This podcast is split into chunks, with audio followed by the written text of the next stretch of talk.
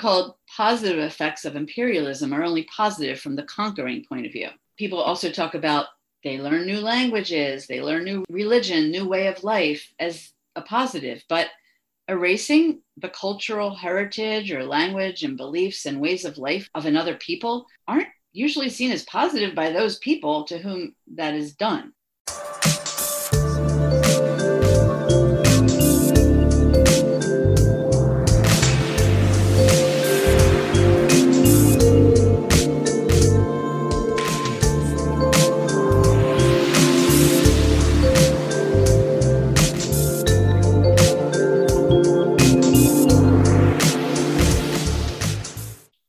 Hi, and welcome to the Shrinks on Third, our psychology and social justice podcast. I'm psychologist Julie Mayer. And I'm psychologist Cindy Ariel. Welcome in. Today, Cindy and I are going to talk about imperialism. We've all heard the word, probably starting in middle school social studies, but do we really understand what it means? And more importantly, what has been done in the name of imperialism? Ooh. Let's refresh our memories and look at the concept and its impact. Well, as usual, let's start with a definition. That always helps me anyway. Yeah. Imperialism is when a country or a people try to have power and control, especially through direct land grabs, usually violent ones, or through political, economic, and social control of other territories and people. Sometimes it's called empire building. It's a nation forcefully imposing its authority over another nation or nations. And often it's cultural values too. It takes a strong belief in the superiority of your own culture and an intense nationalistic sense of devotion to it. It seems fine to love your country and your people. It's when that love excludes others or harms their interests that's not good. It often gets packaged as caring about another culture too, bringing them your superior values or traditions. But it's really not caring about others. If you care for and respect others, you wouldn't force your values on them. People should be free to rule themselves. Yes, imperialism creates a major power imbalance. It increases one nation's political and economic strength and feeds on the vulnerability of other nations to increase power is often against the will of the people, typically involving unprovoked use of military force and severe mistreatment of people who live there. Imperialist takeovers have been happening all over the world for thousands of years. One of the most notable examples being the colonization of America. You've probably heard of that one. yes. Britain has imperialized countries and regions all over the world. The most obvious were the 13 American colonies, but also Canada, the Indian subcontinent, southern and northern Africa, Australia, and New Zealand. They really got around. Mm. Imperialism is about taking over. It almost always involves exploiting resources of the conquered country or area for the benefit of the conqueror. Colonialism is related, but a little different. That involves actually setting up colonies, moving in and settling the place imperialism impacts societies in so many negative ways. It led to the slave trade, which led to social discrimination around the world.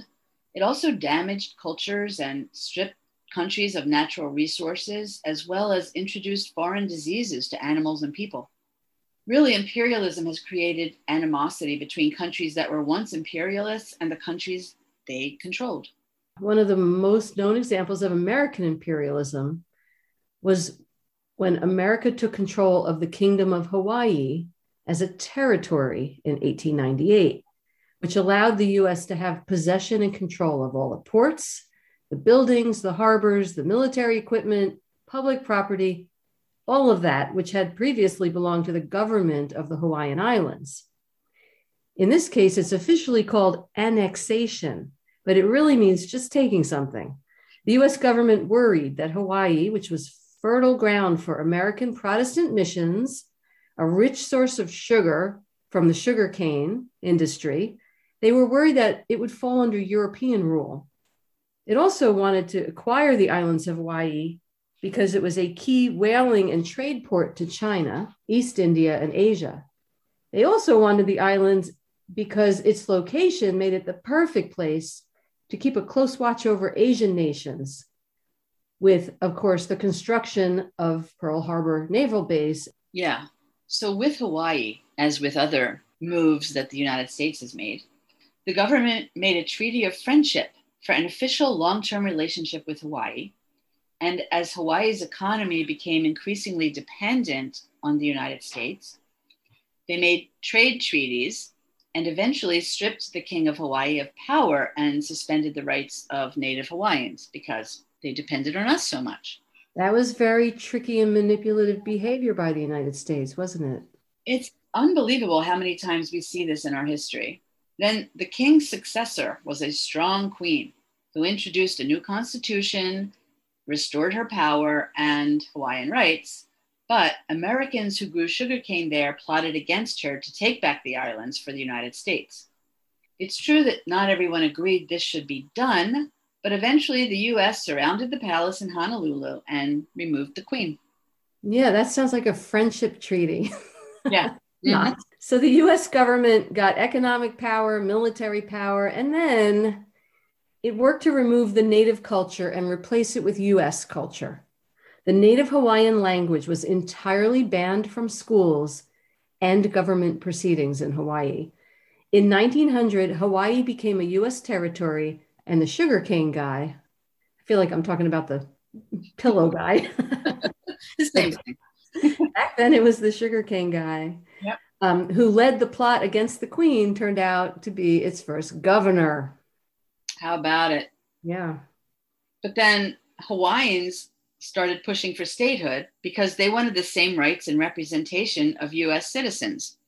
We were then only 48 states big. And nearly 60 years later, Hawaii did become the 50th state. And that was in 1959. And then in 87, Congress restored Hawaiian as the state's official language. And I find this unbelievable. In 1993, President Bill Clinton signed a bill apologizing for the US role in the overthrow of the Queen. I'm going to guess she was dead. Yeah, That is, that is a lovely story. That is such a nice story. a little too late for apologies, if you ask me. Seems like it, definitely. And that's really only one story. Before the US annexed places that it happened to want, Britain and France were at the forefront of imperialism in Africa. These two countries were in competition with each other to dominate European politics and economics. Yeah, so another example of imperialism by the US is when the US fought Spain in the Spanish American War. The United States was looking to become a world power, you know, kind of competing with Britain and France. Mhm. And with the Spanish American War, United States imperialism really grew. The United States entered the war that Spain was already fighting with its colonial subjects and provided a strong push of force to help end the war, fighting against Spain for its subjects, or so they were led to believe. Again, friendly to the subjects. Hmm. That was in, at the end of the 1800s. While they were fighting with them, allies such as the Filipinos were assured by multiple officers in the US that this was ultimately a war for Philippine liberation. And the US was helping the Philippines to seize its freedom from Spain. Again, we were so friendly.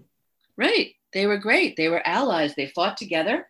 Yeah. The US forces needed the Philippine forces to take Manila. And as it happened so many times, the US then strikes a deal with Spain and takes over Manila and the entire Philippines, and also ends up with a bunch of other territories like Guam and Puerto Rico and even Cuba for a while. Wow, big win there. Yeah. And now, of course, an identity crisis started to develop from for some people in the US. I mean, we define ourselves as a democratic republic with a government for and by the people. Now there are a bunch of people owned by the United States. Do Filipinos or Hawaiians get to vote? Do they have representation in the House or Senate? There was a lot of resistance by US citizens on the mainland who felt that these people shouldn't count as fully American. sort of like it is with Puerto Rico now.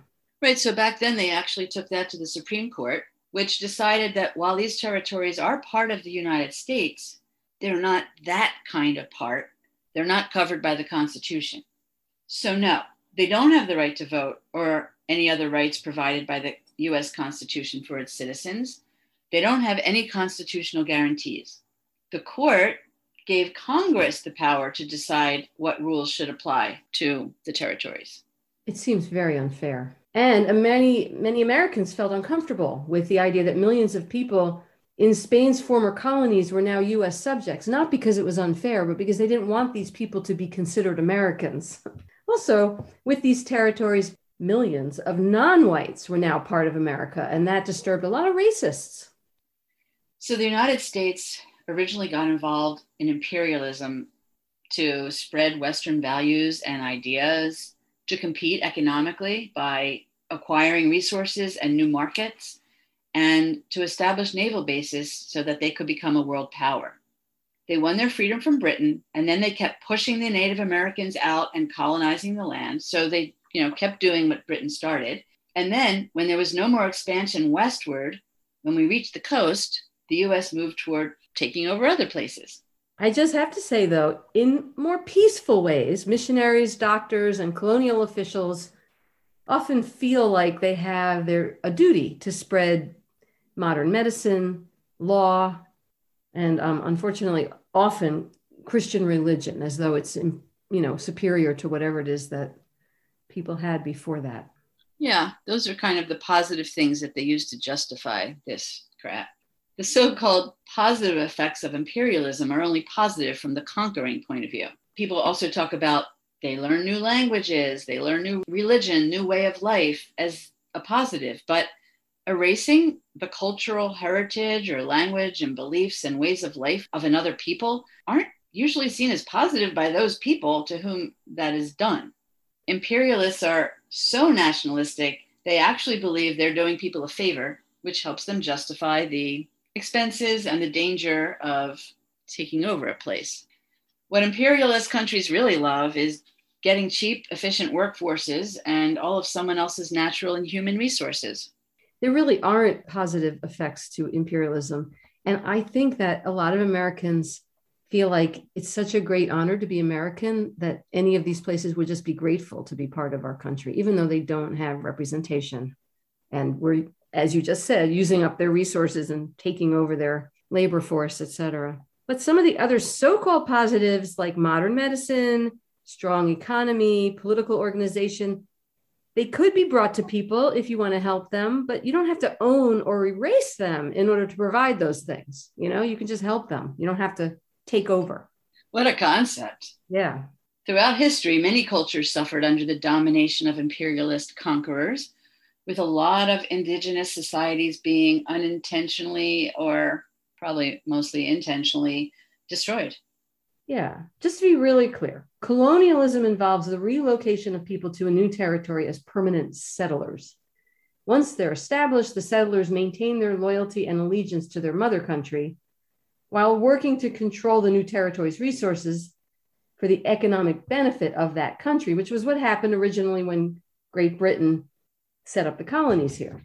Imperialism, on the other hand, is the imposition of political and economic control over a conquered nation or nations, usually through the use of military force and violence. The people who live in that nation don't necessarily want this. And the people who are taking over don't necessarily move in. But of course they can they can do whatever they want, so they can move in if they want to objections to Britain's growing imperialistic action all over the place eventually resulted, first of all, in the American Revolution. But a lot of European nations were pretty busy back then exploring the New World, looking for new trade routes, and often violently establishing other settlements in North and South America and also in Southeast Asia. Settling in new places was seen as a major potential source of wealth and also great for religious missionary efforts. In spite of losing its American colonies in 1776, Britain more than made up for the loss by gaining territory in India, Australia, and Latin America. Spain, meanwhile, colonized Central and South America, due in a big way to the Navy's dominance in the sea, Britain was seen as the keeper of world peace and probably one of the largest imperialist countries. And then combining economic power with their great military force, the European countries together, also led by the British Empire, dominated most of Africa and Asia. While profitable, imperialism began to have negative consequences for European empires, their colonies, and the world. Increased competition among nations caused an increasing number of conflicts between competing nations, and that's how we landed in World War I. There were a lot of changes after World War I. A lot of colonized people in many parts of the world had expected to win independence as a result of helping their colonizers to fight in the war. But that didn't happen, and the European powers kept most of their colonies. This has happened over and over again, and the US has made this promise too and not kept it many, many times. Yeah. So all these countries, including ours, was just in this big race for as much territory and people as they could have to have and to hold. but then, driven by their major desire to grow their nations and their world influence, Hitler of Germany and the Emperor of Japan launched World War II, which had even greater human and economic costs for many people and many countries. Oh, yeah. And at the end of World War II, guess what? The US had all these foreign territories the Philippines, Guam, American Samoa, and it was also occupying Japan, South Korea, part of Austria, part of Germany, and probably other places. At one point, there were 135 million people overseas under American rule, more than actually lived here. And then, oddly, the US decided to decolonize some territory rather than to keep growing it. I mean, they owned quite a bit, obviously. But by World War II, there was a lot of anti colonial protest around the world. You know, all these people, all these subjects didn't actually want to be ruled, just like we fought against Britain's rule. Yeah, it makes sense. Yeah, we wanted to get out from under their control and then started controlling everybody else. The wars destabilized empires and the anti imperialists, the, the colonies, the people at the, in the territories were organizing and arming themselves. So it wasn't a real altruistic move on the US part. There were anti colonial armies, including in the Philippines, that made holding on to our empires more and more difficult. Yeah, and costly. It makes me think about what's happening in Afghanistan right now. That we're, we're out. We don't have to pay for that anymore. It was expensive. Yeah, super complicated. Oh, yeah. So, not to change the subject. That's a whole other subject. Um, Although it does have to do with imperialism. I agree with you there. Absolutely. so, the US back then, after World War II, realized that it had other ways to be dominant new economics, business, and technologies that made it possible to expand power without actually men on this on the ground land grabs. Yeah, so it's a modern kind of imperialism. Yes. And the United States is a dominant global power in it, focusing on corporate and political expansion, also called nation building or Americanization. Which is just, like you said, an update of imperialism. The US and other large, powerful nations don't like it when countries have political ideologies that don't align with their own. Countries like Saudi Arabia and China, they're looking to spread their global influence too. Smaller nations like Iran and North Korea, they've been building military capabilities, of course, including nuclear weapons, in the hopes of gaining that same kind of strategic advantage. While the United States colonial ownership is declining, we still have strong and growing economic and political influence on many parts of the world. We currently hold five territories or commonwealths Puerto Rico, Guam, the Virgin Islands, the Northern Mariana Islands, and American Samoa.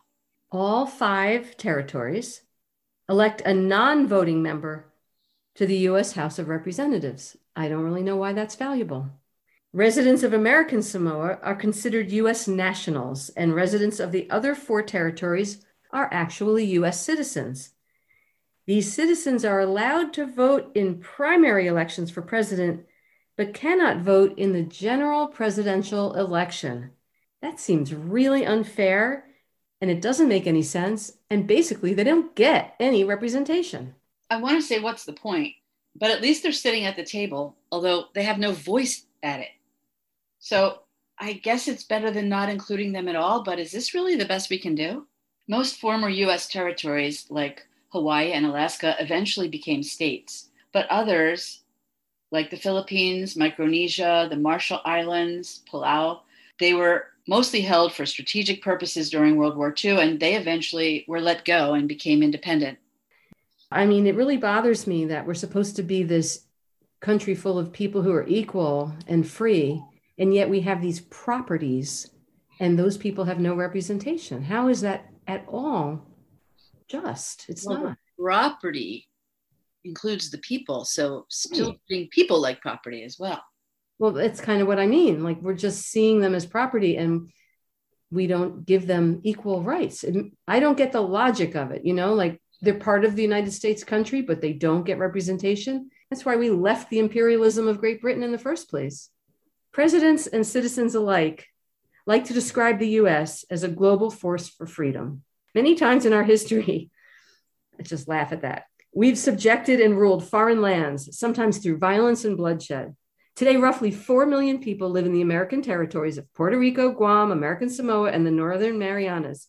Puerto Rico has been a U.S. territory since 1899, though its residents were only made American citizens in 1917. They still don't have adequate representation. Or rights. The Philippines became independent while Hawaii and Alaska were promoted to statehood against the objection of racists, who, once again, don't want more people of color to be actually part of our country.